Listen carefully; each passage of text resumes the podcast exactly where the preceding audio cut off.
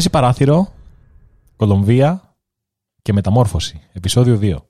Στο προηγούμενο επεισόδιο μιλήσαμε για την πολυτάραχη ιστορία της Κολομβίας η οποία πέρασε από πάρα πολλές αλλαγές, πέρασε από ε, πολλά κύματα ας πούμε και τώρα έχουμε φτάσει σε μια εποχή κατά την οποία οι πολλές σειράξεις έχουν λήξει, οι περισσότερες σειράξεις έχουν λήξει και οδεύουμε προς ένα διαφορετικό μέλλον.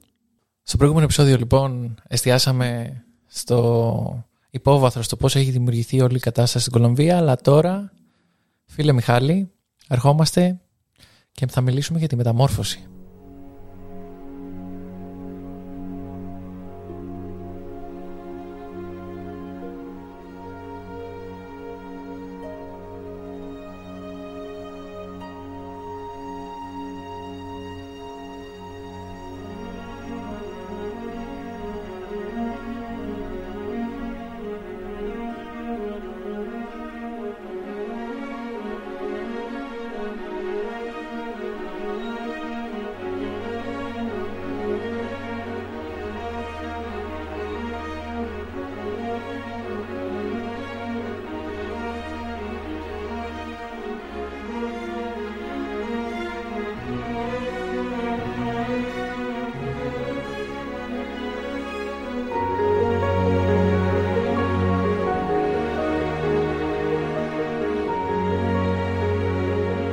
Σε αυτό το επεισόδιο λοιπόν θέλουμε να εστιάσουμε σε όλες τις προσπάθειες, τις μικρές μεγάλες προσπάθειες που κάνουν οι πολίτες της Κολομβίας για να μετασχηματίσουν την κοινωνία τους γιατί ο μεγάλος πόνος φέρνει μεγάλες προσπάθειες ανοικοδόμησης. Θέλουμε λοιπόν να εστιάσουμε στα θετικά, θέλουμε να εστιάσουμε σε όλες τις πρωτοβουλίες, στη δικιά μας εμπειρία στην Κολομβία, αλλά φίλε Μιχάλη, ψυχολόγος είσαι, δεν σε φέραμε εδώ άδικα. Θέλουμε να μιλήσουμε και για την αξία της μεταμόρφωσης. Τι ψυχολογικά εφόδια χρειάζεται για να μεταμορφωθεί ένας άνθρωπος, μια κοινωνία; Ε, σε αυτό το podcast ε, θέτουμε τις δύσκολες ερωτήσεις. Όλα αυτά δεν ε, απαντιούνται πολύ γρήγορα, αλλά θα προσπαθήσουμε σιγά σιγά να μπούμε ξανά στο κλίμα της ε, Κολομβίας, ε, να μιλήσουμε για όλα αυτά τα ζητήματα που περιέγραψε ο φίλος μου ο Αλέξανδρος, εδώ απέναντί μου που τον βλέπω με τα μάτια τα μπιρμπιλωτά, και να δούμε ε, ακριβώς αυτό, πώς οι άνθρωποι και η ίδια η Κολομβία μεταμορφώνονται σιγά σιγά ε, ελπίζουμε προς κάτι καλύτερο.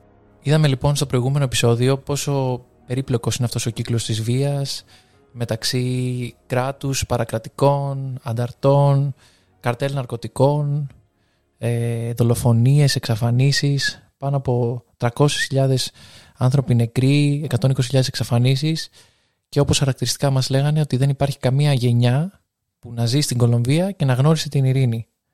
Πολύ δύσκολο ε, υπόβαθρο για να ξεκινήσει κάποιος μια νοικοδόμηση, μια μεταμόρφωση όμως. Εμείς θέλουμε να φωτίσουμε αυτή την πλευρά πλέον της Κολομβίας. Γι' αυτό το λόγο βρεθήκαμε και εμείς στο Μεντεγίν της Κολομβίας, ε, όπου στα πλαίσια του προγράμματος Remedy διεξήχθη μια διεθνής εκπαίδευση πάνω στην επίλυση συγκρούσεων και συγκεκριμένα πάνω στην, στις τεχνικές διαπραγμάτευσης.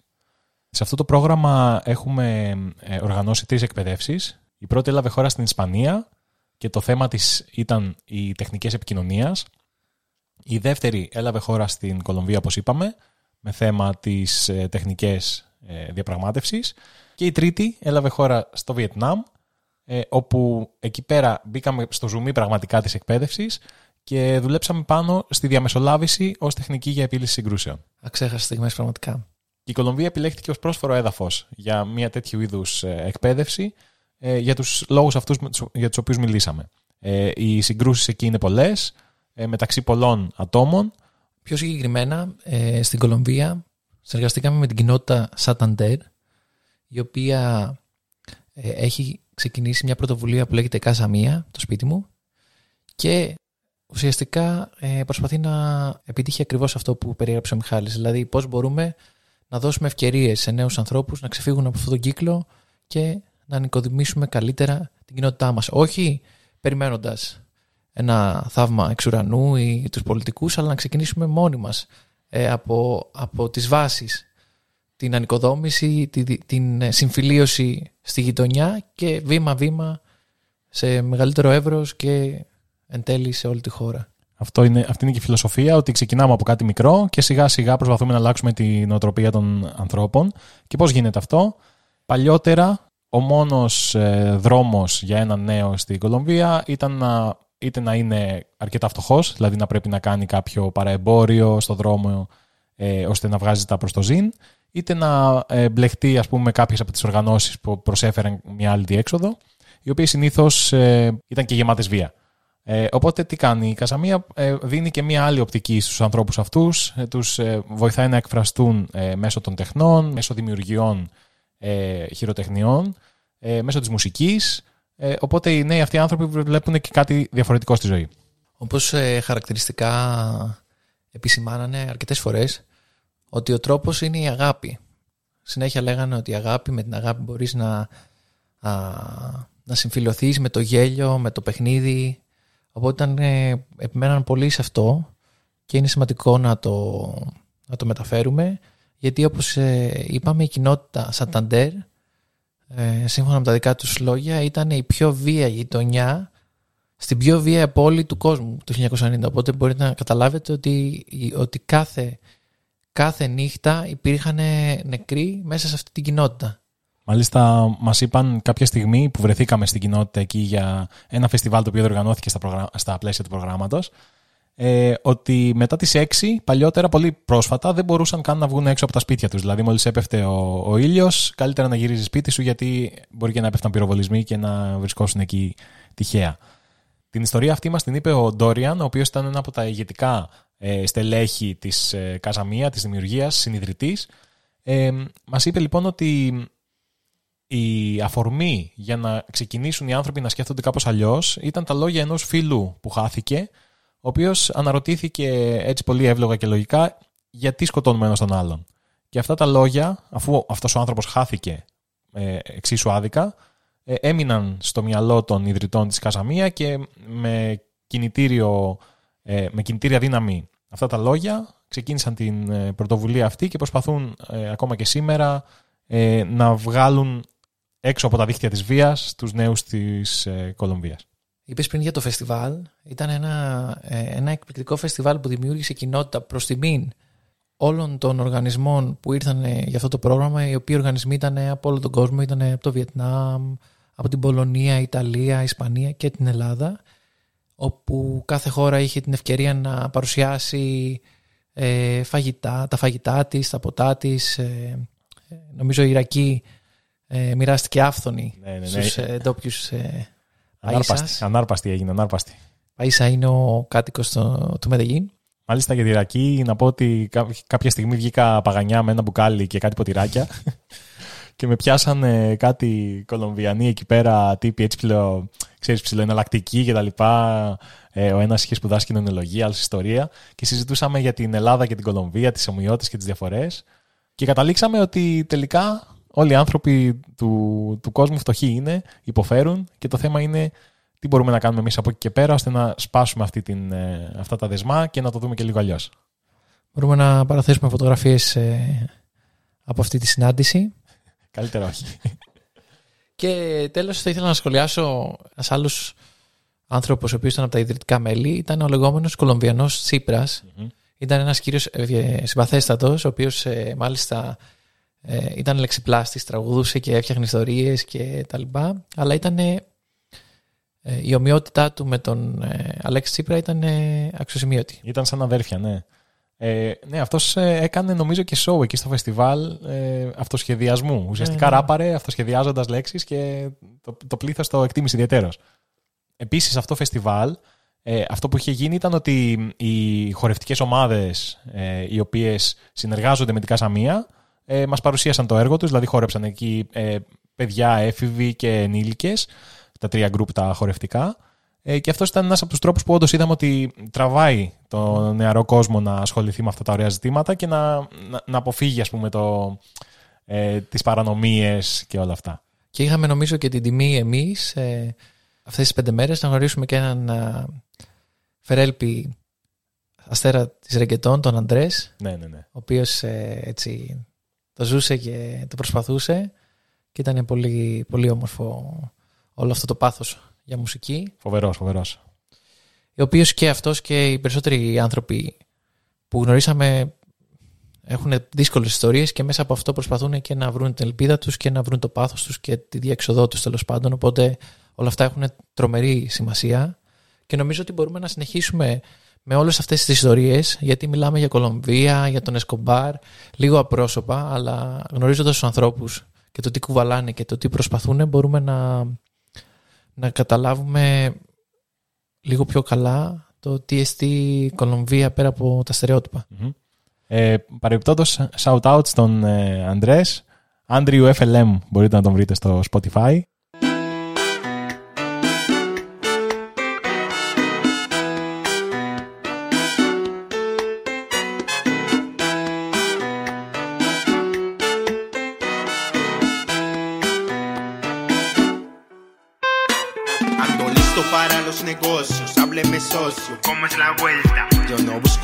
de famoso siendo un visajoso con la zona alerta. Para muchos soy el elegido, no estoy confundido buscando respuestas. Conquistando de aquí para allá, en cada lugar tengo puertas abiertas. Soy bueno por tener lo que quiero y haciendo dinero sigo mi destino.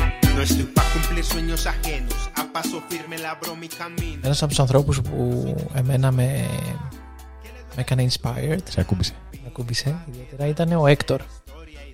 Ο Έκτορ ε, ήταν ένας από τους εκπαιδευτές μας, έτσι, ένας πολύ ωραίος τύπος, ο οποίος ε, έζησε 20 χρόνια από τη ζωή του στην εξορία. Ε, εξορία, παύλα αυτό εξορία. Έφυγε από την Κολομβία στο τέλος της δεκαετίας του 90 γιατί οι, οι παραστρατιωτικοί είχαν δολοφονήσει τον αδερφό του και φεύγοντας είχε την καρδιά του γεμάτη με εκδίκηση. Δηλαδή έλεγε ότι ήθελε να γυρίσει και να, και να πάρει εκδίκηση. Όμως το 2018, σύμφωνα με τα δικά του λόγια, γύρισε μεταμορφωμένος και ήθελε να συνεισφέρει στην συμφιλίωση του λαού της Κολομβίας. Οπότε έχει κάνει πολλές προσπάθειες. Αυτός ειδικεύεται στις εκπαιδεύσεις μέσω ε, του Forum Theater παιχνιδιών και έχει και ένα πρόγραμμα το, το οποίο λέγεται Reconnectando που προσπαθεί να φέρει διάφορα μέλη. Σκέψτε τώρα τι σκέφτηκε αυτός. Διάφορα μέλη από διαφορετικές ε, ομάδες, δηλαδή παραστρατιωτικούς με αντάρτες και να, να μοιραστούν το τραύμα και να μπορέσουν να το ξεπεράσουν στο βαθμό που μπορούν. Εδώ δεν μιλάμε για ανθρώπους που απλά είχαν αντίθετες απόψεις, ε, αριστερή, δεξί, Ολυμπιακή, Παναθηναϊκή. Μιλάμε για ανθρώπους που βρίσκονταν σε πόλεμο μεταξύ τους, οι οποίοι είχαν σκοτώσει μέλη της οικογένειας ε, του άλλου ε, και προφανώς καταλαβαίνεις ότι είναι πολύ δύσκολο να υπάρξει μια οποιαδήποτε συμφιλίωση μεταξύ, ε, για παράδειγμα, ενός στρατιωτικού και μιας μητέρας, της οποίας ο στρατιωτικός έχει σκοτώσει το παιδί. Ε, Παρ' όλα αυτά, ε, οι εκπαιδεύσεις οι οποίες διοργανώνει εκείνος ε, είναι, ας, το πούμε, πολύπλευρες. Δηλαδή, ε, προσπαθεί να πηγαίνει στη φύση, να ενώνει τον άνθρωπο με τη φύση και σιγά σιγά να δημιουργούνται δεσμοί μεταξύ των ανθρώπων ώστε στο τέλος να υπάρξει μια συμφιλίωση, μια συγχώρεση. Από ό,τι μας είπε, αυτό δεν γίνεται πάντα. Όμως υπάρχουν πάρα πολλές περιπτώσεις κατά τις οποίες ε, άνθρωποι έχουν αγκαλιαστεί, έχουν ζητήσει συγγνώμη ένας από τον άλλο και έχουν συγχωρεθεί ε, τελικά. Ε, δύο πράγματα που μου είχαν μείνει χαρακτηριστικά από αυτά που είπε είναι ότι ε, μπορείς να μισείς μόνο τους ανθρώπους που δεν γνωρίζεις στην πράξη. Οπότε το να μπεις στη διαδικασία να τους γνωρίσει ε, κάπως μπορεί να να μειώσει αυτή την, ε, αυτό το αίσθημα. Και το δεύτερο είναι, και επέμενε πολύ σε αυτό, ότι οι άνθρωποι όταν μεγαλώνουν ξεχνάνε να παίζουν. Ότι είναι φυσική τάση από παιδί να παίζεις, αλλά όλο το σύστημα, το εκπαιδευτικό κτλ. Σε, σε βάζει σε ένα συγκεκριμένο πλαίσιο και ξεχνάμε στο τέλος να παίζουμε και να γελάμε. Οπότε όλη αυτή η προσέγγιση προσπάθησε να μας την περάσει και σε εμάς. Ε, αυτό που κάναμε ήταν ουσιαστικά κάποια παιχνίδια ε, με τα οποία πραγματικά γελούσαμε, κάποια παιχνίδια στα οποία μπαίναμε σε κάποιους ρόλους ώστε να μπορέσουμε να ε, ουσιαστικά να, να δημιουργήσουμε μια ενσυναίσθηση για τους άλλους ανθρώπους ε, και τελικά καταλήξαμε με μια ε, τελετή η οποία λέγεται Μαντάλα κατά την οποία ε, οι συμμετέχοντες μοιράζονται κάποια έντονα συναισθήματα, κάποια έντονα αισθήματα τα οποία ε, νιώθουν μαζί με τους άλλους ανθρώπους οι οποίοι βρίσκονται εκεί για να τους ακούσουν και για να τους στηρίξουν. Μιλήσαμε λοιπόν για τον Έκτορα, αλλά τώρα μπορούμε να μιλήσουμε για τον Αχηλέα. Τον ψυχολογικό Αχηλέα που είναι άτρωτος στην πτέρνα και μπορούμε λίγο να, να, να μου εξηγήσει λίγο ψυχολογικά τι, What, what does it take to transform your fucking self? Και ξαφνικά έγινε Αμερικανός εδώ πέρα. Ε, κοίτα, η, η έννοια της μεταμόρφωσης στη ψυχολογία αναφέρεται σε μια θεμελιώδη αλλαγή στη σκέψη, στα συναισθήματα και στη συμπεριφορά. Και όταν λέμε θεμελιώδη, εννοούμε κάτι που είναι πολύ βαθύ, ρε παιδί μου, δηλαδή να σου αλλάξει όλη σου η κοσμοθεωρία. Αυτό είναι μια τεράστια αλλαγή στο πώς κάποιος βλέπει τον κόσμο και γι' αυτό το λόγο απαιτεί συνειδητή προσπάθεια και ενδοσκόπηση. Δηλαδή δεν είναι κάτι που απλά ξυπνάς μια μέρα και λες: Ωραία, σήμερα θα μεταμορφωθώ. Μπορεί να συμβεί σε πολλές πλευρές της ζωής, μπορεί να συμβεί στις σχέσεις μας, στη δουλειά, ε, στην ψυχική μας υγεία, ακόμα και στην πνευματικότητα. Δηλαδή, μπορεί ένας άνθρωπος να. Αν έρθει το κατάλληλο ερέθισμα, μπορεί να ξαφνικά να γίνει πνευματικός άνθρωπος, να, να δει τη ζωή πολύ διαφορετικά από ό,τι την έβλεπε προηγουμένως. Αυτό το ερέθισμα συνήθως δεν είναι κάτι καλό. Το ψυχικό τραύμα είναι πάρα πολλές φορές ο λόγος για τον οποίο ένας άνθρωπος θα ξεκινήσει να περνάει μια αλλαγή. Και η αλλαγή πρέπει να είναι μεγάλη και απαιτεί το άτομο να περάσει από κάποιες φάσεις που πολλές φορές είναι επίπονες, που πρέπει να κοιτάξεις κατάματα παλιά τραύματα με ειλικρίνεια. Και το πώς, ε, αν δεν θέλεις να υποβάλεις τον εαυτό σου στη, σε αυτό το τραύμα ή σε αυτό το ερέθισμα, μπορείς με την ψυχοθεραπεία σιγά σιγά να ανακαλύψεις αυτά τα πράγματα και λίγο πιο ομαλά με τη βοήθεια κάποιου ειδικού ε, να μεταμορφωθείς κάπως πιο ε, ας πούμε με ασφάλεια. Και επειδή τώρα αυτό που λέω ισχύει για ένα άτομο, η μεταμόρφωση δεν υπάρχει απαραίτητα σε ένα άτομο, μπορεί να υπάρξει σε μια κοινωνία, όπως λέμε εμείς τώρα δηλαδή. Μπορεί να γίνει είτε ακούσια, με το ζόρι δηλαδή να μεταμορφωθεί μια κοινωνία με κάποιο γεγονός, κάποιο πόλεμο ή οτιδήποτε, ε, ή μπορεί να γίνει και λογικό επακόλουθο μιας ε, δύσκολης περίοδου για ένα λαό. Νομίζω ότι στην περίπτωση της Κολομβίας κάπως ε, στη μέση βρισκόμαστε. Ναι.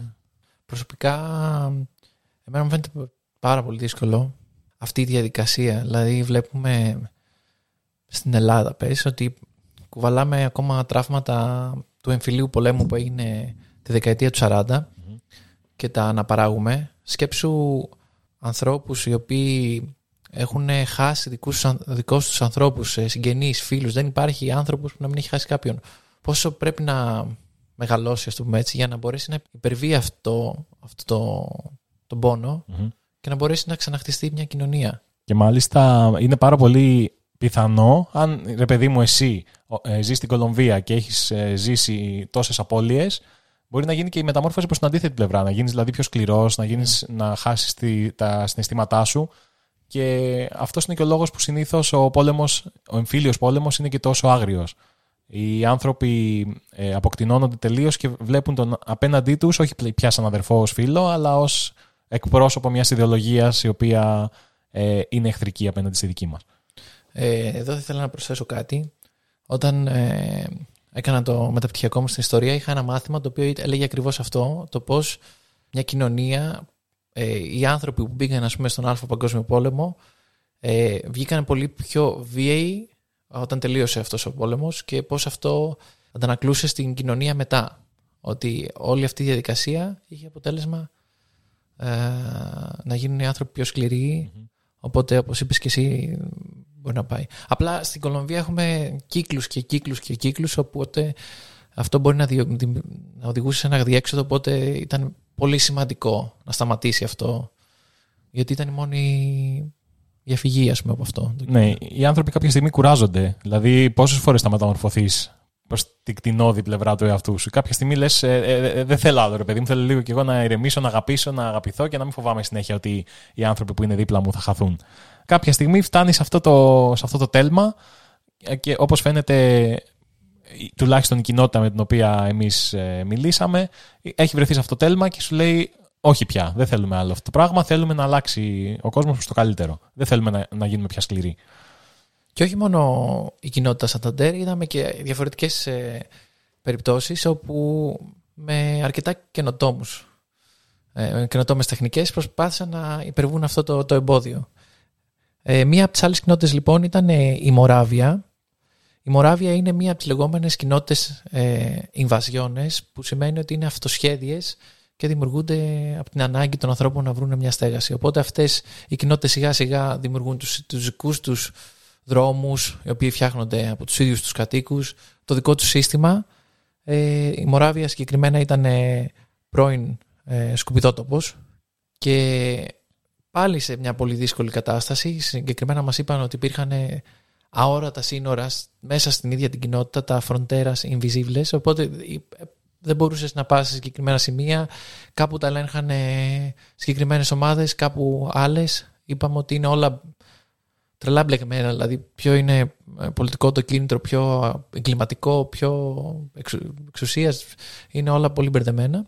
Αλλά η κοινοτομία ξαφνικά ε, χτύπησε την πόρτα και τι κάνανε αυτοί οι άνθρωποι στη συγκεκριμένη κοινότητα; Έφτασαν λοιπόν και αυτοί οι άνθρωποι στο τέλμα και σου λένε λοιπόν τι θα κάνουμε; Ε, μαζεύτηκαν όλοι μαζί εκεί στη στρογγυλή τράπεζα στην οποία ε, έπαιρναν τις αποφάσεις και είπαν λοιπόν παιδιά πρέπει να το λήξουμε αυτό. Ε, ρίξτε ιδέες. Ε, είπανε διάφορες ιδέες, ε, να κάνουμε το ένα, να κάνουμε το άλλο. Μέχρι που βρέθηκε ένας λαμπρός άνθρωπος ε, και πρότεινε να παίξουν μπάλα, ποδόσφαιρο, ντυμένοι γυναίκες. Η ιδέα αυτή άρεσε σε όλους, οπότε είπαν να το καθιερώσουν. Και έγινε το παιχνίδι αυτό γνωστό ε, ως El Partido de las Locas, δηλαδή το παιχνίδι των τρελών, ε, Las Locas ε, των τρελών στο θηλυκό γένος. Και διοργανώνεται κάθε 31 Οκτωβρίου. Ε, υπάρχουν και κάποια ντοκουμέντα στο YouTube αν θέλετε να δείτε παραπάνω σχετικά με το παιχνίδι των τρελών. Ε, αλλά αυτό είναι μια πολύ, ε, έτσι, ένας πολύ όμορφος τρόπος οι, οι σκληροί ε, Κολομβιανοί να δείξουν λίγο έτσι την πιο μαλακή πλευρά τους, την πιο αστεία πλευρά τους μπορώ να πω και να σταματήσει κάπως έτσι ε, αυτός, αυτή η βία. Λύσαμε τις διαφορές μας δηλαδή στην μπάλα. Ντυμένοι γυναίκες. Είναι ωραία η δημιουργικότητα να βρίσκει λύσεις, όποιες και αν είναι αυτές, με όποιο τρόπο. Ε, και ένα άλλο πράγμα το οποίο μου άρεσε από αυτή την κοινότητα ήταν ότι είχαν θεσπίσει επίσης το τραπέζι των διαπραγματεύσεων ως θεσμό επίλυσης διαφορών. Δηλαδή ότι υπήρχε ένα. Α, το βλέπουμε σε πολλές κοινότητες αυτό. Ένα σεβαστό πρόσωπο στην κοινότητα. Υπήρχε κάποιες αντικειμενικές ας πούμε προδιαγραφές για να μπορέσουν να διαπραγματευτούν κάτι το οποίο είναι προς επίλυση από το να καταφύγουν κατευθείαν στη βία. Είναι όπως η συνέλευση της πολυκατοικίας. Μαζεύονταν εκεί όλοι μαζί πριν καταφύγουμε στη βία, καλύτερα να τα συζητήσουμε. Ακριβώς πριν ξεκινήσουμε να πετάμε γλάστρες και. και να κάνουμε passive aggressive, ε, να απλώνουμε τα ρούχα μας πάνω από τα μπαλκόνια του κόσμου. Τυχαίο περιστατικό.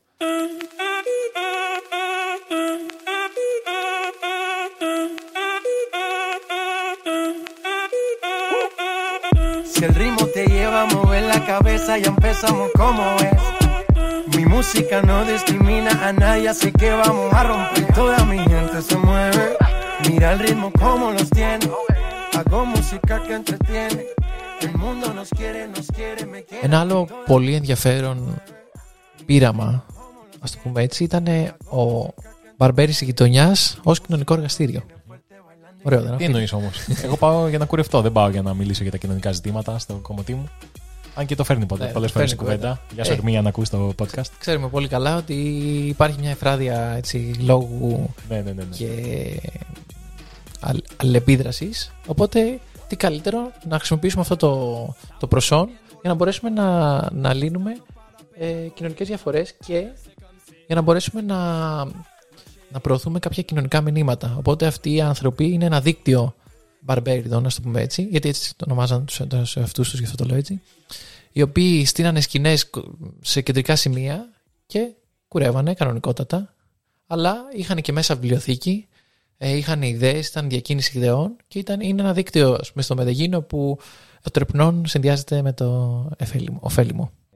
Να θυμίσουμε σε αυτό το σημείο ότι από το 2016 είναι σε εξέλιξη οι διαπραγματεύσεις για τη Συμφωνία της Ειρήνης. Οπότε όλο αυτό είναι ένα πολύ σημαντικό γεγονός στην Κολομβία σε όλα τα επίπεδα και υπάρχουν και διάφορα φιλοσοφικά ζητήματα που εμπλέκονται όπως ποιος, ποια είναι η δικαιοσύνη μετά τη λήξη μιας εμφύλιας σύραξης; Είναι τιμωρητικός ο χαρακτήρας ε, της επιβολής της ε, ειρήνης ή είναι λειτουργικός; Δηλαδή θα πρέπει να βρούμε έναν τρόπο να δουλέψει για να μην ε, ξεκινήσει καινούρια βία αυτό που θα συμφωνησουμε Ε, αυτό που χαρακτηρίζει την Ειρηνευτική Συμφωνία του 2016 είναι ότι δεν είχε μόνο πολιτικά σημεία, αλλά έχει και ε, σημεία κοινωνικής μεταμόρφωσης μέσω κάποιων προτάσεων ας πούμε, που, που είχαν.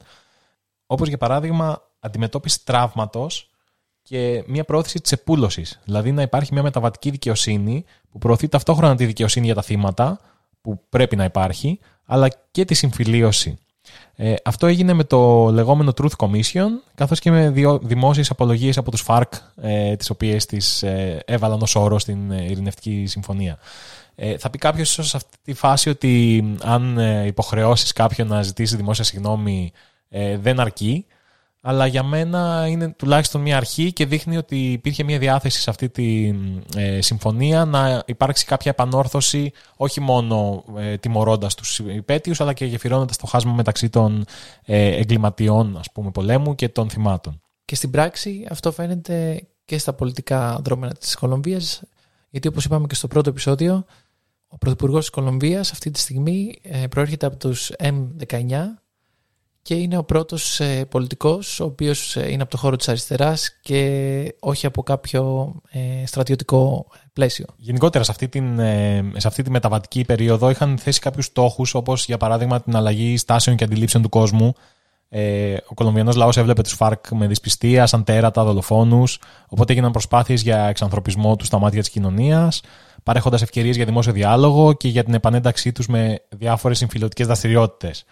Ε, επίσης προσπάθησαν, προσπαθούν ακόμα να ενδυναμώσουν περιθωριοποιημένες κοινότητες γιατί κάποιες ομάδες επηρεάστηκαν περισσότερο από τις συγκρούσεις της εμφύλιες οι γηγενείς και οι Αφροκολομβιανοί οπότε μέρος της συμφωνίας ήταν και η προστασία τους παραχωρώντας τους γη και παρέχοντας πρόσβαση στην εκπαίδευση κάποια προνόμια δηλαδή τα οποία τα είχαν ανάγκη ε, ή για παράδειγμα την πρόθεση της συμμετοχής των νέων στα κοινά, όπως αυτό που λέμε για την ε, Κασαμία. Κάποια από αυτά που ανέφερες ήταν και κάποιους από τους λόγους που ξεκίνησε η εμφύλια σύραξη το 50-60 χρόνια πριν. Δηλαδή η συλλογή της γης από λίγους, ε, η παράβλεψη των δικαιωμάτων κάποιων συγκεκριμένων κοινοτήτων, οπότε να βρεθεί μια λύση σε αυτά τα ζητήματα μαζί με την επούλωση είναι ο δρόμος πιστεύω για να μπορέσει να γίνει μια κάποιο είδους μεταμόρφωση. Ναι, ναι. Όπως είπαμε ε, πριν, κοίτα για μένα μπορεί να φαίνεται μικρή αυτή η κίνηση αλλά μόνο και μόνο ότι βάζεις αυτούς τους ανθρώπους που ήταν συνήθως περιθωριοποιημένοι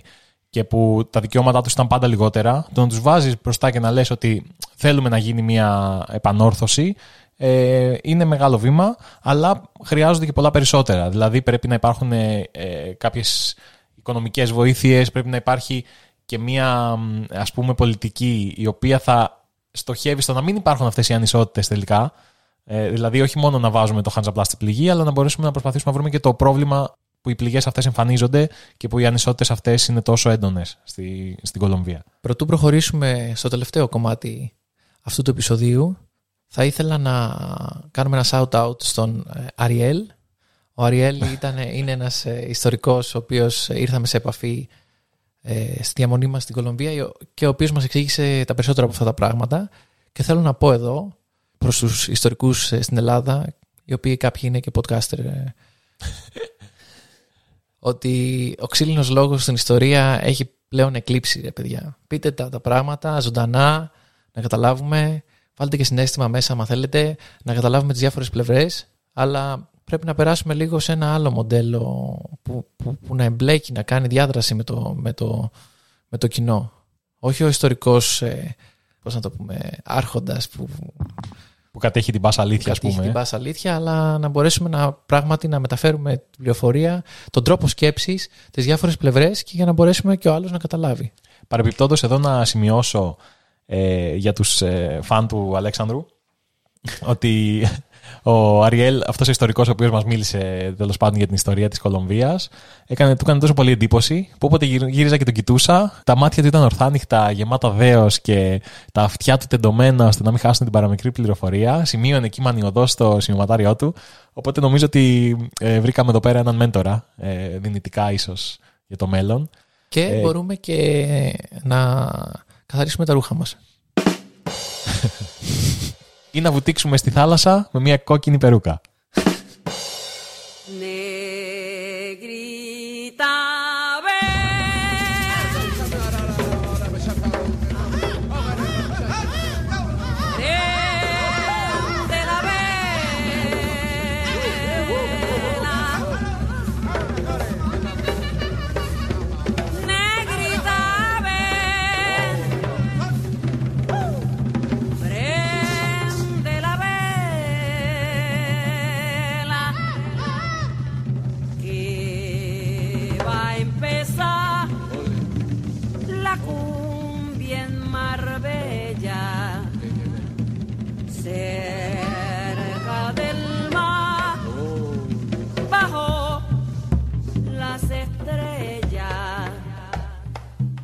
Negrita, ven, prende la vela, negrita, ven,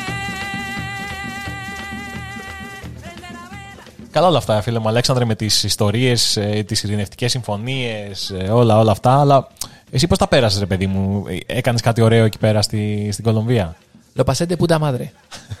Τα πέρασε καλά, δηλαδή, ας το πούμε έτσι, με ασφάλεια για τους νεαρούς ακροατές μας; Λοιπόν, η Κολομβία μου έκανε τρομερή εντύπωση γιατί έχει όλα τα συστατικά μιας χώρας της Λατινικής Αμερικής την οποία θέλει να, πιστευτεί, να, να επισκεφτεί ένας τουρίστας και όταν λέω τα πάντα εννοώ κουλτούρα, πάρτι, ε, φαγητό, ε, τοπία, φυσικά, ε, πόλεις όμορφες, ε, είχε τα πάντα. Αλλά λόγω όλης αυτής της ιστορίας που σας μεταφέραμε ακόμα δεν έχει γίνει κάποιος ε, τουριστικός προορισμός των μαζών. Νομίζω είναι άλλη μια ε, μεταμόρφωση που έρχεται σιγά σιγά τώρα στην Κολομβία, ε, αρχικά στην Πογκοτά και ίσως και στο Μετεγίν νομίζω, ε, ότι σιγά σιγά γίνεται λίγο πιο τουριστικό, ότι είναι πιο ασφαλές για τους ανθρώπους να επισκεφθούν και έχει και κάποια ωραία αξιοθέατα.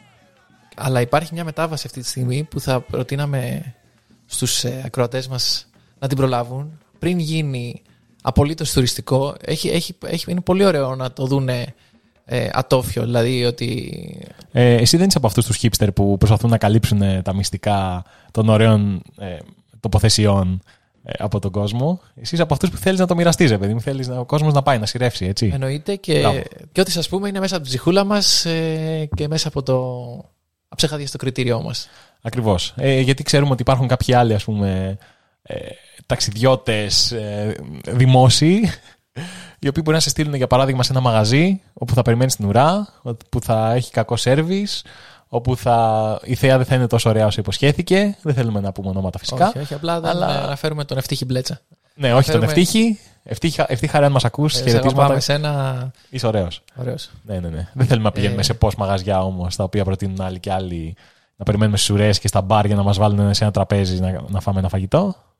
Ε, Τέλος πάντων, αυτό ήταν ένα μικρό rant. Συγχωρέστε μας. Μπορεί να μην σας αφορά εσάς τους ακροατές μας, αλλά θέλουμε να το βγάλουμε από μέσα μας. Το δούσει. Ε, λοιπόν, Εμείς λοιπόν, όπως σας είπαμε, βρεθήκαμε σε δύο πόλεις στην Κολομβία, δύο μεγάλες πόλεις, την Μπογκοτά και το Μεντεγίν. Το Μεντεγίν ήταν, όπως ξέρετε, και η, ε, η βάση για έναν πολύ διάσημο Κολομβιανό, τον Πάμπλο Εσκομπάρ.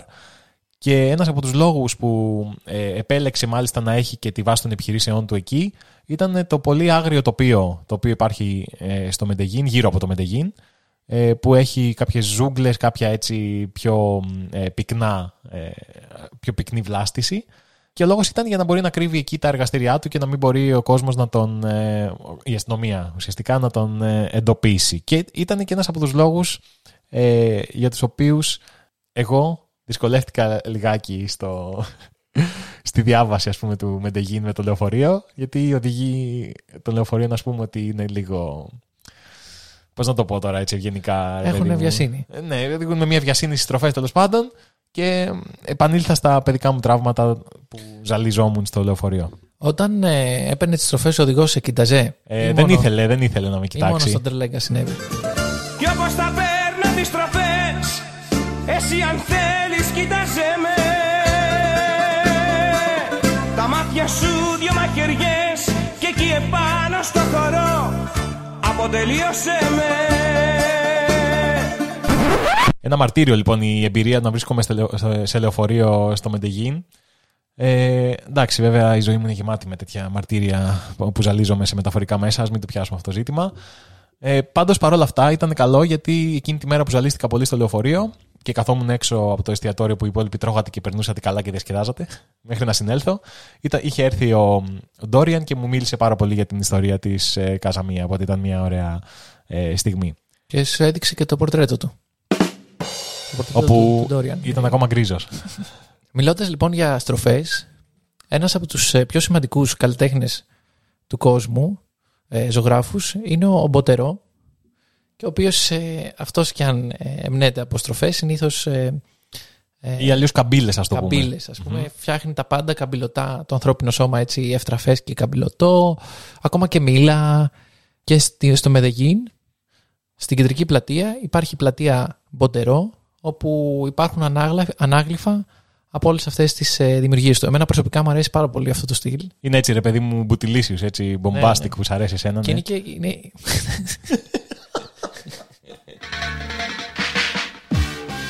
Mr. Bombastic.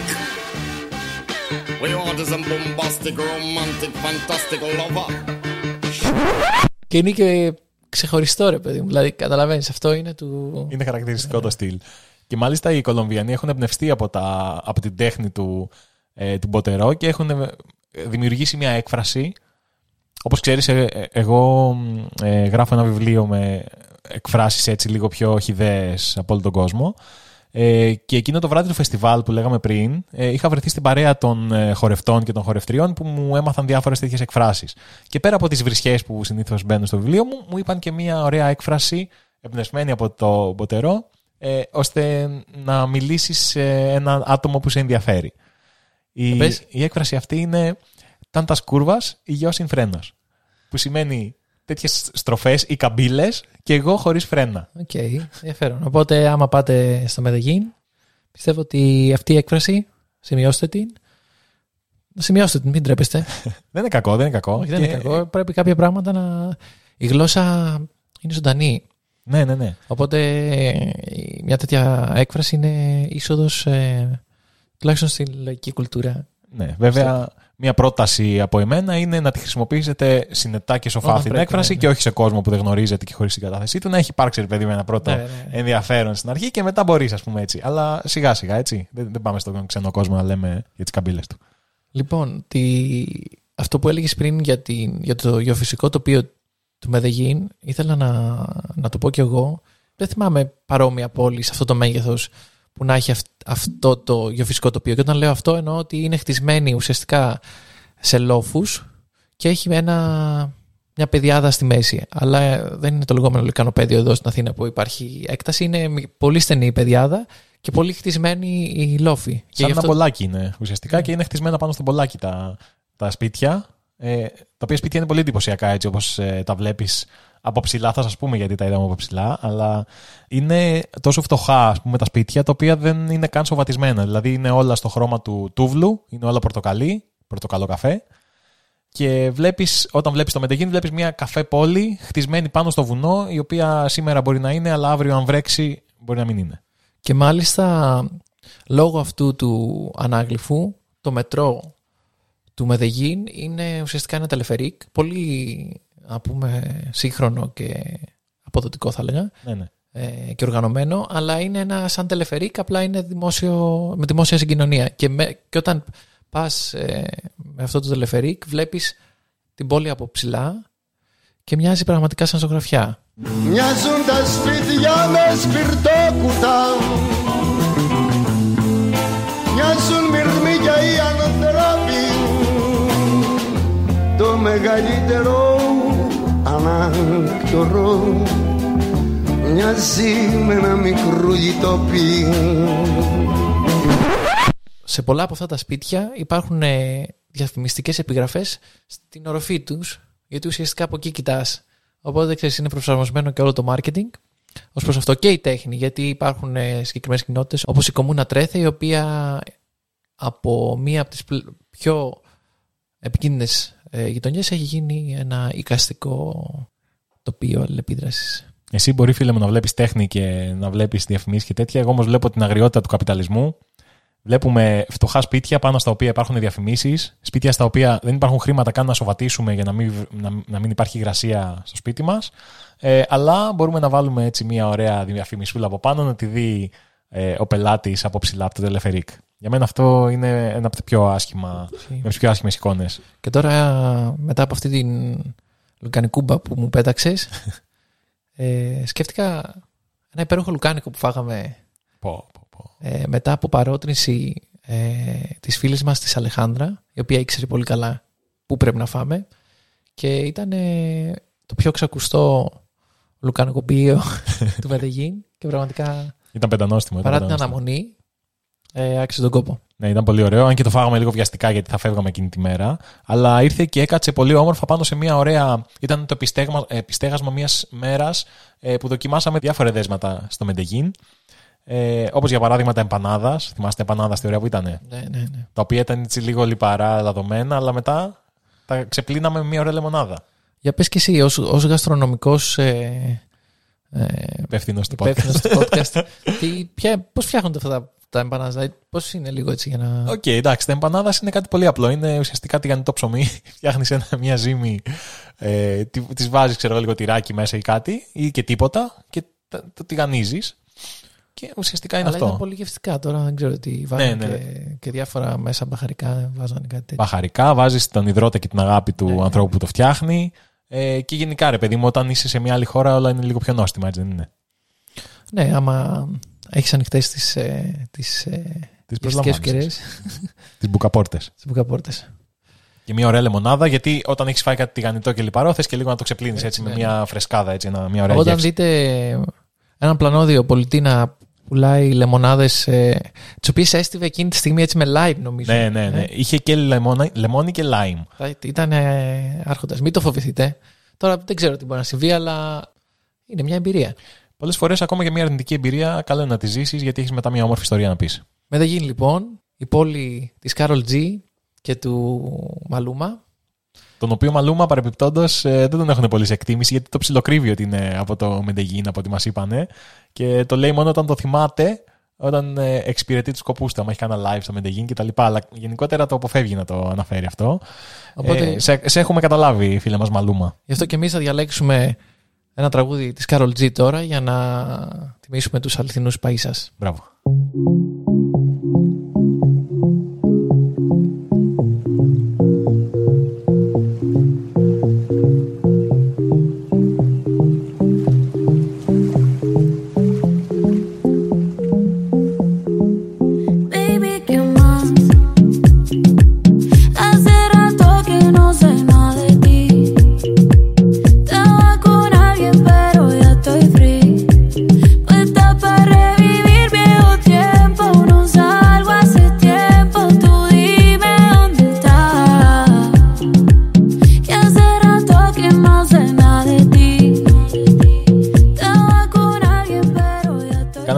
Πολύ όμορφη εκδρομή λοιπόν ε, εκεί στην Κολομβία. Πήγαμε στο Γουαταπέ, όπου είναι μια πόλη ας πούμε αυτοσχέδια, χτισμένη γύρω από ε, ένα τεράστιο βράχο, ο οποίος είναι το πραγματικό αξιοθέατο και η πόλη νομίζω ότι χτίστηκε γύρω ε, έτσι κάπως ε, για τουριστικούς λόγους. Θα έλεγα. Δεν ξέρω, αυτή ήταν η εντύπωσή μου, δεν είμαι σίγουρος αν συμβαίνει αυτό. Αλλά όταν μπαίνεις εκεί είναι σαν να μπαίνεις σε, μια, σε ένα λούνα πάρκα, ας πούμε, αφιερωμένο στο, στο μεγάλο βράχο αυτό. Ο βράχος λοιπόν είχε 700 σκαλιά και τα, και τα ανεβήκαμε όλα. Τα μετρήσαμε ένα-ένα με τα ποδαράκια μας. Ψυχούλα μας το ξέρει. Ε, Η ψυχούλα μας το ξέρει, αλλά νομίζω ότι ήταν μια πολύ ωραία εμπειρία και επίσης τι υπάρχει γύρω από το βράχο, πέρα από αυτή την πόλη υπάρχουν λίμνες και δημιουργούν ένα τοπίο πολύ ξεχωριστό. Δηλαδή εμένα μου θύμισε λίγο Βιετνάμ αυτό, δηλαδή ο βράχος και τα νερά και η πόλη παρότι θεματική, ίσως είμαι πιο mainstream εγώ, μου άρεσε έτσι, είχε χρώματα, είχε, είχε Ε, παλμό, εννοείται. είχε, Εννοείται. είχε σουβενίρ που Είχε πάρα πολλά σουβενίρ. Ωραίο καφέ, έτσι κολομβιανό, γιατί ο κολομβιανός καφές είναι γνωστός στο, σε όλο τον κόσμο και νομίζω ότι το καταλάβαμε γιατί. Αν και, από ό,τι μας είπανε, ο- η Κολομβία εξάγει το πιο ακριβό καφέ και ο, οι ντόπιοι ντόπιοι δεν πίνουν έχουν ό,τι πρόσβαση, μείνει. ας πούμε, στον καλύτερο καφέ. Οκ. Εγώ πάντως πήρα ένα πολύ ωραίο σακουλάκι καφέ και έχω στο σπίτι μου. Οπότε, αν με επισκεφτείτε ε, στο κοντινό μέλλον, μπορείτε να τον γευτείτε. Και μπορεί να σας πει και τον καφέ στα ισπανικά. Λέγεται café. Πιο ξεχωριστό όμως και από τον ίδιο το βράχο ήταν το πώς φτάσαμε εκεί. Και φτάσαμε με μια μοναδική κολομβιανή εφεύρεση που λέγεται La Chiva Rumba.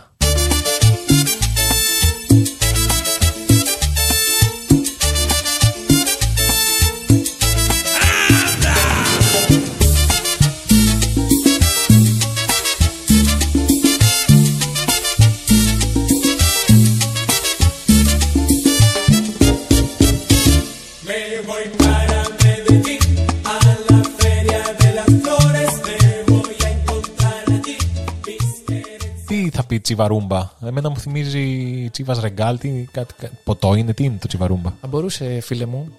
Είναι λοιπόν ένα φορτηγάκι πολύχρωμο, το οποίο είναι ανοιχτό, ε, έχει ανοιχτά παράθυρα, ε, αλλά αυτό που το κάνει διαφορετικό είναι ότι έχει τρεις μπάρες, πολ που λέμε στην καθομιλημένη, ε, στις οποίες οι θαμώνες, ναι, καλά ακούσατε, θαμώνες, όχι επιβάτες, ε, μπορούν να χορεύουν με τέρμα διαπασών τη μουσική, να πίνουν το ποτό τους την ώρα που πηγαίνουν και στον προορισμό τους. Οπότε ακολουθήσαμε και εμείς αυτή την τακτική και νομίζω ότι ένα τρίωρο ταξίδι φάνηκε σαν αστραπή. Ήταν το πιο γρήγορο τρίωρο ταξίδι που έχω κάνει στη ζωή μου, πραγματικά, χωρίς υπερβολή. Ε, γιατί εξάλλου το έχει πει και ο Einstein, ότι όταν κινείσαι ο χρόνος είναι σχετικός και με τη μεγαλύτερη ταχύτητα που κινείσαι, ο χρόνος κυλάει πιο αργά, είχε πει. Αλλά τώρα για χάρη ας πούμε, του επιχειρήματος που θέλω να, να, προ- να περάσω, θα πούμε ότι ο χρόνος περνούσε πιο γρήγορα. Ε, εκεί λοιπόν είχαμε την τύχη, είχα την τύχη προσωπικά να δω με τα μάτια μου έναν ε, έγκριτο Έλληνα ιστορικό να κάνει twerk ασταμάτητα επί τρεις ώρες, non-stop. Και ναι, μιλάω για τον Αλέξανδρο. Και ταυτόχρονα την τύχη να βλέπω τον ε, πρίτανη του τμήματος ψυχολογίας του Πανεπιστημίου της Σεβίλλης ε, να χορεύει pole dancing χωρίς καμία ντροπή. Πανέμορφος. Γεια σου, Κίκο, αν ακούς το, το podcast. Να κάνουμε κι άλλο ένα beef εδώ πέρα. Βεβαίως. Έτσι διαφορά του μέσου ακαδημαϊκού στην Ισπανία, ας πούμε, ή σε κάποια άλλη χώρα και τέλος πάντων, ας το προσπεράσουμε αυτό. Ε, είναι σημαντικό να πούμε ότι οι τρεις ώρες φανήκαν νεράκι. Θα μπορούσε να κρατήσει και λιγότερο το ταξίδι. Ευτυχώς δεν κράτησε γιατί η ασφάλεια, όπως καταλαβαίνετε, σε ένα κινούμενο ε, τέτοιο φορτηγάκι δεν είναι η νούμερο ένα προτεραιότητα. Αλλά Η αλήθεια είναι ότι ε, όταν βρισκόμασταν μέσα στο λεωφοριάκι και ήμασταν στην εθνική και πηγαίναμε με αρκετά μεγάλη ταχύτητα, η παραμικρή ας πούμε ε, αναποδιά να είχε εμφανιστεί, να πρέπει να φρενάρει κάπως ο οδηγός, νομίζω θα είχαμε φύγει όλοι. Εγώ μάλιστα έπεσα κάποια στιγμή ε, όσο ήμασταν στο Τσιβαρούμπα, αλλά ευτυχώς όχι την ώρα του χορού. Ε, κάποια στιγμή φρέναρε απότομα ο οδηγός και εκεί που καθόμουν.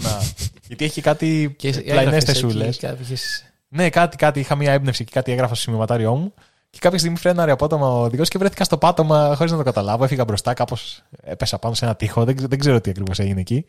Ε, οπότε ναι, φαντάσου τώρα να είσαι και όρθιος και να χορεύεις και, να, και ψιλομεθυσμένος.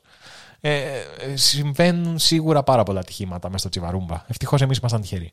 Πάντως το Τσιβαρούμπα ήταν ε, κάτι εντυπωσιακό και να το βλέπεις και από έξω. Γιατί τις πρώτες δύο μέρες του ταξιδιού μας ήμασταν στην Μποκοντά, στην πρωτεύουσα της Κολομβίας. Και ξαφνικά, ενώ είχαμε πάει κουρασμένοι την πρώτη μέρα, θυμάμαι να φάμε κάτι, βλέπουμε ξαφνικά αυτό το, το λεωφορείο, φορτηγό, δεν ξέρω τι ήταν, και τρελαμένους ε, Κολομβιανούς να χορεύουν. Ναι, γιατί είναι φωταγωγημένο και έχει και ρε παιδί μου τη μουσική Ναι, δυνατά ναι. και πάει αργά έτσι για να κάνει Ναι, και ναι. λίγο εντύπωση. Οπότε Στη, στην πόλη πήγαινε αργά, η αλήθεια είναι. ναι, είναι λίγο ρε παιδί μου εντυπωσιακό για έναν ειδικά που δεν το έχει δει ξανά. Και ευτυχώς οι διοργανωτές από την Καζαμία οργάνωσαν και για μας να τη ζήσουμε λιγάκι αυτή την εμπειρία. Και ήταν πραγματικά ε, εντυπωσιακή. Θα δείτε φωτογραφίες. Η Μπογκοντά λοιπόν ήταν ο πρώτος προορισμός ε, του ταξιδιού μας και γι' αυτό το λόγο μας έδωσε 12 πόντους. Προσωπικά δεν ξέρω για σένα, ε, μου άρεσε, μου έκανε ωραία εντύπωση. Είχε το κέντρο της πόλης που λεγόταν Καντελαρία που ήταν έτσι πιο artistic. Είχε, ήταν γεμάτο μουσεία, ήταν γεμάτο ωραία χρώματα. Είχε και κάποιες ε, διαδηλώσεις ε, οι οποίες ήταν ε, έτσι. Είχε διαδήλωση και αντιδιαδήλωση στην κεντρική πλατεία που λεγόταν Μπολιβάρ. Κάτσε, ποια ήταν η πρώτη διαδήλωση και ποια ήταν η δεύτερη Ήταν, διαδήλωση; ε, υπέρ των, ήταν ένας κύριος που τραγουδούσε και λέγαμε Αχ, τι ωραία που τραγουδάει και τραγουδούσε κατά των εκτρώσεων και είχε φωτογραφίες από μωρά και Ναι, ναι, ναι. αγέννητα, ξέρεις, και κάτι τέτοια. Ναι, κάτι μακάβρι έτσι. Και φιγούρες ανθρώπων που μπορούν να παρίστανται σε μια τέτοια ε, διαδήλωση και απέναντι είχε κάποιους έτσι γενναίους οι οποίοι ε, Ήταν μια αντιδιαδήλωση ε, η οποία ουσιαστικά προσ- ήθελε να προστατέψει το δικαίωμα των γυναικών στην Κολομβία ε, για την έκτρωση. Ε, αλλά αυτό που είπες ήταν όντως πολύ ε, σημαντικό ότι από μακριά ακούσαμε τη μουσικούλα και λέμε Α, τι ωραία, θα έχει μια ωραία ε, ας πούμε, ε, εκδήλωση, να ακούσουμε λίγο μουσικούλα και αυτά. Και μεταξύ μας ήταν ωραία μουσική. ήταν ωραία. Αλλά ναι, τα λόγια της. Ήταν σάλσα νομίζω. Ναι, αλλά ήταν προσαρμοσμένοι οι στίχοι ε, να λένε ας πούμε για την ε, αγάπη τέλος πάντων των θείων και πόσο τα θεία πρέπει να... Ε, να τα σεβόμαστε πηγαίνοντας κόντρα στις εκτρώσεις κτλ. Η επιρροή της Εκκλησίας στην Λατινική Αμερική και στην Κολομβία είναι ιδιαίτερα ισχυρή. Πήγαμε σε διάφορα ενδιαφέροντα μουσεία.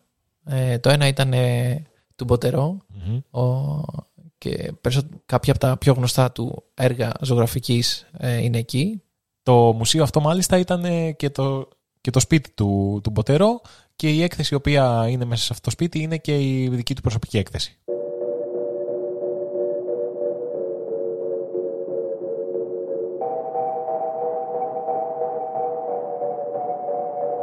La que te dijo que un vacío se llena con otra persona te miente. Es como tapar una herida con maquillaje, no se ve, pero se siente. Te fuiste diciendo que me superaste y que conseguiste nueva novia.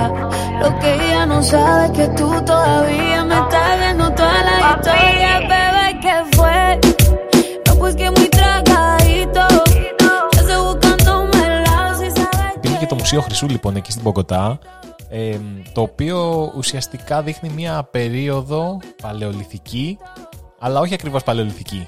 Διότι είχαν ήδη βρει οι άνθρωποι το χρυσό και έφτιαχναν διάφορα χειροτεχνήματα τα οποία μπορεί να ήταν είτε στολίδια, κοσμήματα, μπορεί να ήταν κάποιες μάσκες, ε, μπορεί να ήταν. ε, ε, Μείγματα κιόλας. ναι, ναι, ναι. Και, και έδειχνε σε αυτό το μουσείο πώς οι, οι, οι άνθρωποι ε, πριν από τους ε, κονκισταδόρες δούλευαν το χρυσό και ποια στάδια πέρασαν ώστε να γίνει ο χρυσός και πιο ας πούμε ε, όχι τόσο πολύ μέταλλο ε, ανάγκη, το οποίο είναι πρακτικό, αλλά μέταλλο πολύτιμο και ε, δείγμα πλούτου.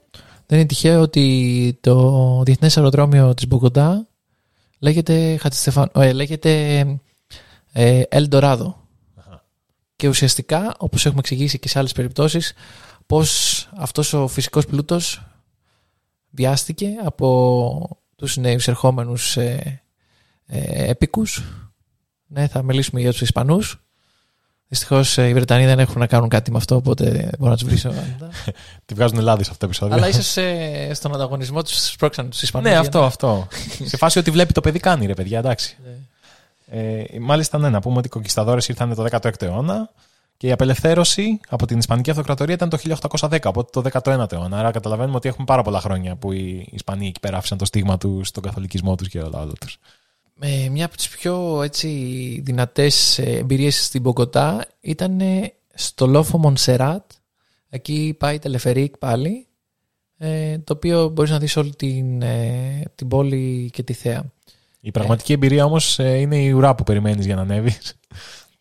Ε, και μάλιστα η, όχι μόνο η ουρά, αλλά και η πλανόδη και γενικά ότι δημιουργείται ένα πανηγύρι γύρω-γύρω από αυτήν την ουρά με διάφορους που πουλάνε ε, ωραία ροφήματα, πατατάκια. Πήραμε κι εμείς ε, τούτη φρούτη, πώς, πώς το έλεγε; Τούτη φρούτη μας το είπε αυτός έτσι, γιατί κατάλαβα ότι είμαστε τουρίστες, αλλά Έχει κάπως, ένα, άλλο όνομα έτσι, με έχει. Φρούτα και χυμούς και... Φρούτο σαλάτα είναι Το ουσιαστικά. σαλάτα, ναι, ουσιαστικά. χυμό. Και επίσης ήταν και ένα πολύ μικρό. Ε, Πώς να το πω τώρα αυτό, ένα σαν τρικυκλάκι, το οποίο πουλούσε, μ, πουλούσε γλυκίσματα από γάλα και στο οποίο ήταν ενσωματωμένο ένα ηχείο το οποίο μιμούταν μια γελάδα.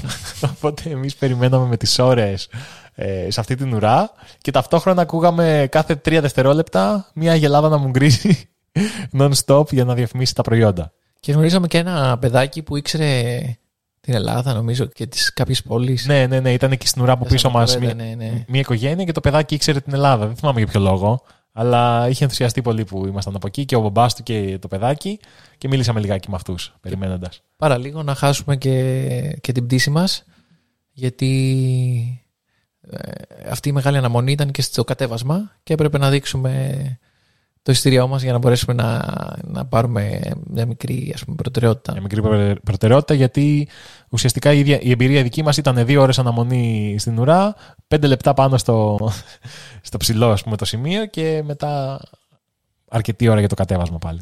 Και όταν καταφέραμε να κατεβούμε, είχαμε μια ιδιαίτερη εμπειρία. Γνωρίσαμε τον Κατσαβιδάκια. Ο Κατσαβιδάκιας, ε, για να, το, να σας δώσουμε να καταλάβετε, ε, όπως περιέγραψα την, ε, την κατάσταση εκεί γύρω από τις ε, ουρές, προφανώς υπήρχαν και κάποιες ε, ουρές μεταξύ και κάποια αυτοκίνητα τα οποία συνοστίζονταν. Και σε ένα από αυτά τα αυτοκίνητα ήταν και ένας τύπος ο οποίος ήταν ε, λίγο το μάτι του λίγο περίεργο, ρε παιδί μου. Και εγώ τον έβλεπα, ήταν λίγο κάπως. Και κάποια στιγμή ε, έγινε μια μανουρίτσα τέλος πάντων με έναν ε, άλλο οδηγό και αυτός πήγε και πήρε από το... Αρχικά βγήκε από το αμάξι του και πήγε στο άλλο αυτοκίνητο να ζητήσει τα ρέστα και μετά γύρισε στο αμάξι και έκανε ότι παίρνει ένα κατσαβίδι για να... Δεν ξέρω τι, τι να το κάνει το κατσαβίδι. Φαντάζομαι να το καρφώσει κάπου. Τελικά ο τύπος έφυγε ο άλλος. Το λέω λοιπόν στην παρέα αυτό ότι έγινε αυτό με το κατσαβιδάκια και το ψιλοκοιτούσαμε. Ε, και μετά από λίγο έγινε μια δεύτερη ε, συμπλοκή, ας πούμε, με τον τύπο, ο οποίος τράκαρε έναν άλλο. Και τέλος πάντων, ο άλλος μάλλον είδε τη φωνή της λογικής ότι. Άκουσε τη φωνή της λογικής ότι άμα συνεχίσω, μάλλον δεν θα, δεν θα τη βγάλω. Οπότε σηκώθηκε και έφυγε με το τρακαρισμένο το αυτοκίνητο. Ε, δεν- δεν, δεν υπήρχε διαφυγή. Εκεί δεν μπλέκεις, ναι. Και έτσι για να κλείσουμε, η Μποκοντά ήταν ένα, μια πόλη α, αρκετών αντιθέσεων. Δηλαδή είχε κάποιες πλευρές οι οποίες ήταν ε, πιο φτωχικές, είχε ε, φαβέλες, ε, είχε όμως και την Σόνα Ρόχα, περιοχή η οποία έχει μπαρ, εστιατόρια, έτσι λίγο πιο... Κυριλαία, ας το πούμε. Είτε είχε ενδιαφέρον, μου άρεσε. Δηλαδή είχε κάποια. είχε ωραία μπαρ, είχε ωραίο vibe. Ήταν μια ας πούμε σύγχρονη πρωτεύουσα σε αυτό το κομμάτι. Αξίζει λοιπόν να βρεθείτε στην Μπογκοτά, να περάσετε και μια βόλτα και από εκεί. Εμένα μου έκανε εντύπωση ένα άλλο μαγαζί εκεί στην Μπογκοτά, το οποίο λεγόταν ε, Λαβεργερία. Και Σημαίνει λαβεργερία. Κοίτα, τώρα για να το θέσω έτσι ευγενικά, ε, λαβέργα, ε, η βέργα δηλαδή στα ισπανικά είναι, εκεί στην Κολομβία, είναι το ανδρικό μόριο. Και αυτό το μαγαζί ήταν, λεγόταν βεργερία και είχε διάφορα ζαχαρωτά και γλυκά σε σχήμα ανθρώπινου πέους. Οπότε ήταν marketing. Ναι, ναι, σίγουρα, σίγουρα. Αυτό το marketing ήταν όμως για το. Κολομβία και μεταμόρφωση λοιπόν. Περπατήσαμε χεράκι-χεράκι στα στενά του Μεδεγίν, της Γουαταπέ, της Μποκοτά. Δεν πήγαμε κάλλη Καρταχένα, το αφήνουμε σε εσάς να μας πείτε, να μας στείλετε. Και μιλήσαμε για κάτι πολύ σημαντικό για την Κολομβία πέρα από τα στερεότυπα. Και την προσπάθεια των ε, ανθρώπων αυτή τη στιγμή και πολύ συγκεκριμένα του οργανισμού Κασαμία στην κοινότητα Σανταντέρ να μεταμορφώσει ε, τη χώρα ολόκληρη, ξεκινώντας από το μικρό ας πούμε, περιβάλλον της ε, ίδιας της κοινότητας και να δώσει στους νέους να καταλάβουν ότι οι συγκρούσεις και ε, η βία δεν είναι η λύση, αλλά η λία είναι βύση. Και οι χώρες δεν είναι κάτι αόριστο, είναι οι άνθρωποι της. Και εμείς νομίζω γνωρίσαμε σε αυτό το ταξίδι πολλούς ανθρώπους αξιοθαύμαστους που πραγματικά μας ενέπνευσαν και σας το προτείνουμε ανεπιφυλάκτως να το εξερευνήσετε με όλη του αυτή την έκταση. Έχεις παράθυρο. Besos amargos, besos dulces. Pa' comprarlo no existe nada. Me encanta ver cómo te luce. Mi camisa con tu mirada. Se siente frío el cuarto.